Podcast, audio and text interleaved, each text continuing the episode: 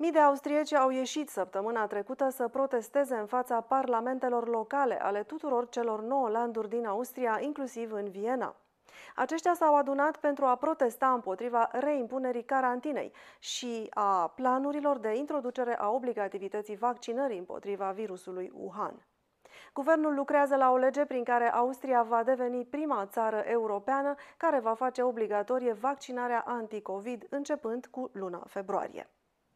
Oamenii au declarat că lockdown-ul și obligativitatea vaccinării încalcă Constituția austriacă și aduc atingere drepturilor fundamentale.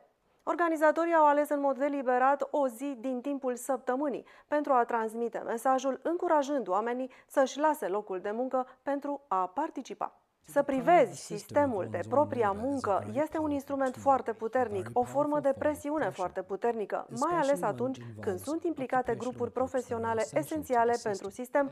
Toți suntem ființe libere, ne naștem liberi în această lume. Libertatea minimă pe care o avem este cea asupra corpului nostru. Și din acest punct, pentru mine s-a depășit o linie roșie de netrecut. Dacă mi se vor impune vaccinuri experimentale, netestate, pentru a-mi lua libertatea la propria decizie aici pentru tot restul vieții și nu doar mie, ci și copiilor mei, a spus Vili, consultant financiar.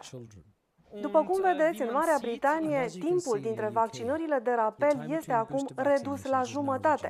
Asta înseamnă că vaccinările de rapel trebuie făcute la fiecare trei luni. Dacă această vaccinare obligatorie va intra în vigoare, dacă toată lumea va trebui să se supună, vor fi 12 vaccinări în decurs de 3 ani? Nu au reușit deloc să dea la timp medicamente oamenilor care s-au îmbolnăvit sau să îngrijească corespunzător și, bineînțeles, că au ajuns la terapie terapie intensivă, unii cu afecțiuni preexistente. Nu există o comunicare științifică. În mod normal, știința se bazează pe teză, antiteză, sinteză, dar acest lucru nu mai are loc.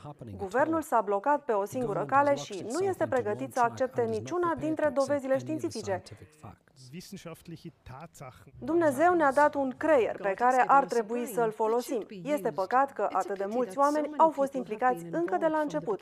Așadar, văd ceea ce facem acum ca pe o șansă pentru noi de a ne împotrivi obligativității vaccinului, pentru că, dacă nu o facem, asta se va întâmpla cu întreaga Europa, a spus Gabriela Pritchard, pensionară.